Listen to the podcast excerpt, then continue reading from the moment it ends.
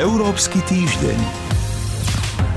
Priemerná globálna teplota by sa mohla do roku 2100 zvýšiť o 3 až 5 stupňov, varovala tento týždeň OSN.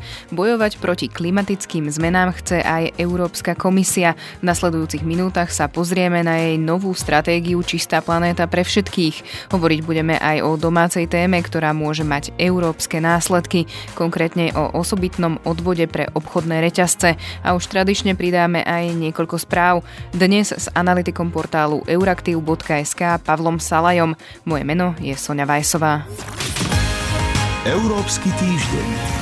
Dnes začneme ekologickou témou. Európska komisia predstavila dlhodobú stratégiu pre znižovanie emisí do roku 2050, ktorú nazvala Čistá planéta pre všetkých. Do rozhodovania o nej by sa mali zapojiť kľúčoví hráči, ale aj verejnosť. Komisia dúfa, že hlavy štátov a vlády ju odobria na samite v rumunskom Sibiu v maji 2019. Komisia počíta so znížením skleníkových emisí do roku 2050 o 80 alebo viac percent, čo si bude vyžadovať sprísnenie emisných limitov v energetických energetike a doprave, poľnohospodárstve a ďalších odvetviach. Ako to chce komisia dosiahnuť? Európska komisia v tomto návrhu počíta s elektrifikáciou dopravy, priemyslu, energetiky, čo sa týka najmä vykurovania. To znamená, že ak dnes máme autá, ktoré sú poháňané benzínom, dízlom, tak by mali prejsť na elektrínu, mali sme mať elektromobily. Čo sa týka priemyslu, napríklad na Slovensku sa vo veľkom používa uhlie, zemný plyn v priemysle, v automobilovom priemysle, v ocelárskom priemysle, tak bude jednoducho nutné nájsť riešenia, ktoré majú energiu z elektriny a to z čistej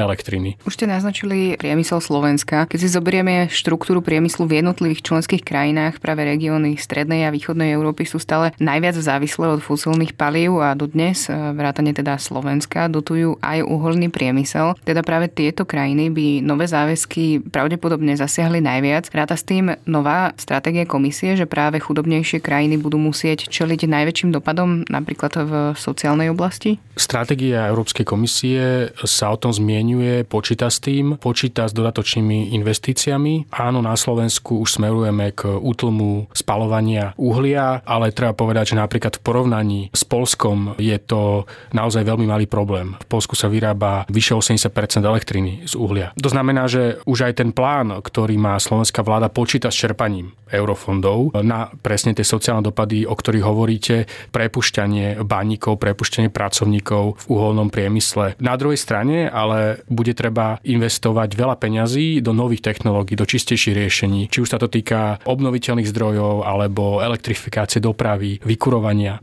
veľmi dôležitá informácia z tejto stratégie je, že bude musieť Európa investovať navyše až 300 miliard eur ročne do energetiky. A teraz hovoríme o tom, že už dnes sú nejaké investície. Tie investície musia pokračovať, ale musia sa presmerovať. A plus k tým investíciám. Ešte bude treba 300 miliard eur a to hovoríme, že sa dostanú celkové investície do energetiky na, na sumu takmer 600 miliard eur v Európskej únii ročne. Na jednej strane síce vieme, že, že zelená ekonomika vytvára nové pracovné miesta, na druhej strane ale jednoducho musíme si naliať čistého vína a povedať si, že táto zelená ekonomika nás bude stať niečo navyše. A toto navyše bolo vyčíslené v stratégii a je to teda tých 300 miliard eur. Na budúci týždeň sa bude rokovať na vláde o tej stratégii transformácie transformácie ťažby uhlia. Reagoval na to nejako Brusel, na tie naše plány? Ide o návrh nového všeobecného hospodárskeho záujmu. Je to akési nariadenie vlády, od ktorého sa bude odvíjať budúca dotácia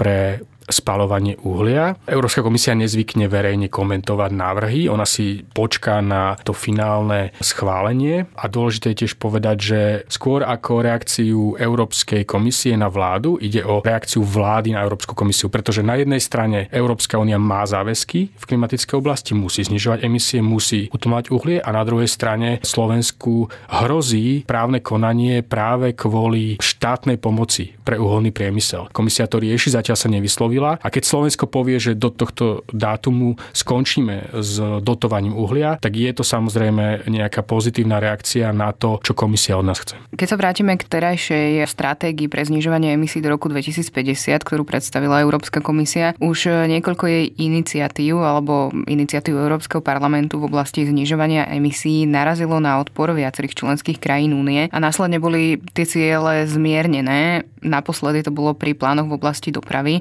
Nečaká to aj na tento návrh, že je teda priveľmi ambiciozný? Tento návrh Európskej komisie určite ohrozujú členské štáty. Nie je isté, že členské štáty ho príjmú. To, čo hovorí v jeho prospech, je, že je to nejaký všeobecný návrh, ktorý udáva smerovanie. Nie sú tam v podstate žiadne nové ciele, nie sú tam nové politiky. V minulosti sa stalo, že Polsko blokovalo takýto podobný plán. V roku 2011 a takisto v roku 2012 Poliaci už zablokovali dlhodobú uhlíkovú stratégiu, ktorú navrhla komisia. Dôvodom bolo samozrejme uhlie a ich nespokojnosť s vtedy prednávanými klimatickými cieľmi. Očakávam naozaj živú diskusiu, takisto ústupky zo strany Európskej komisie. My sme v posledných mesiacoch paradoxne videli, že Európska komisia je už menej ambiciozná v tých zelených politikách. A dokonca, čo sa týka dopravy a obnoviteľných zdrojov, Rada Európskej únie, členské štáty boli prísnejšie. Nakoniec sa dostali k vyššiemu číslu, ako navrhla Európska komisia. Takže bude to zaujímavá diskusia, ale určite krajiny ako Polsko, takisto Slovensko, možno južné krajiny budú skeptické. Európsky týždeň. Pokračujeme v ďalšej téme. Aktuálna téma v slovenskej domácej politike je zavedenie osobitného odvodu pre obchodné reťazce.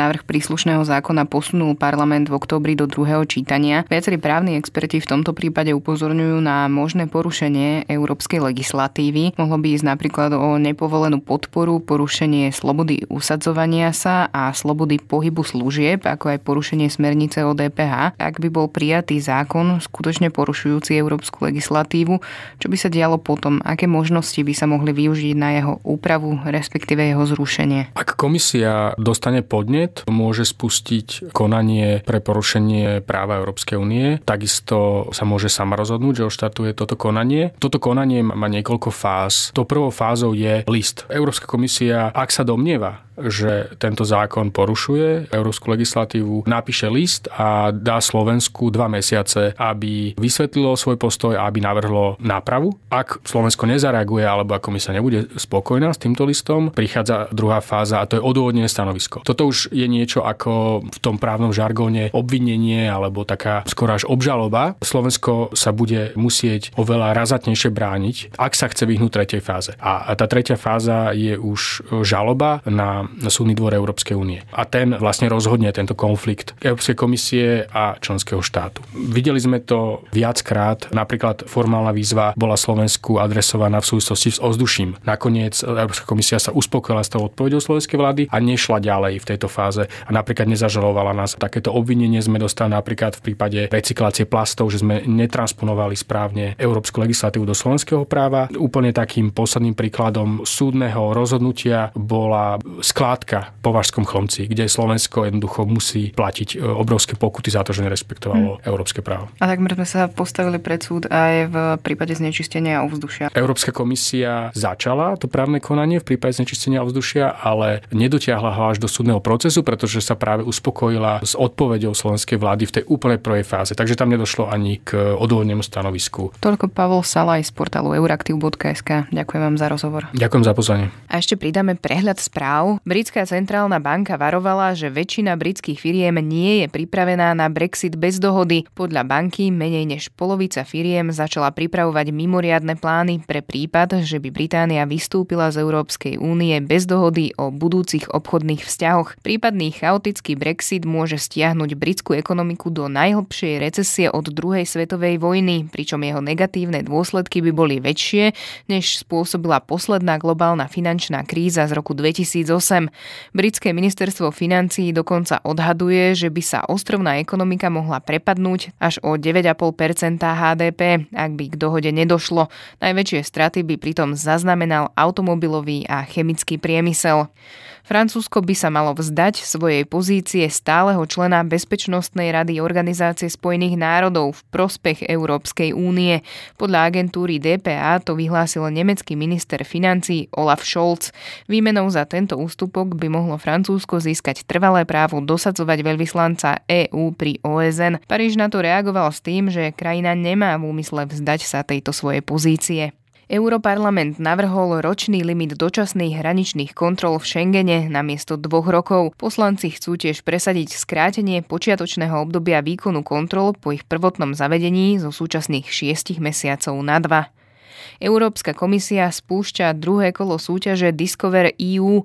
Od štvrtka tohto týždňa do útorka 11. decembra majú mladí ľudia možnosť získať cestovný poukaz na cestovanie po Európe od apríla do konca októbra budúceho roka. Zapojiť sa môže občan členskej krajiny Európskej únie, ktorý sa narodil medzi 1. januárom a 31. decembrom 2000. Záujemcovia sa môžu prihlásiť cez stránku Európskeho portálu pre mládež, kde sa musia zaregistrovať a uviesť svoje cestovateľské plány. Uchádzači budú vybraní na základe odpovedí na kvízové otázky.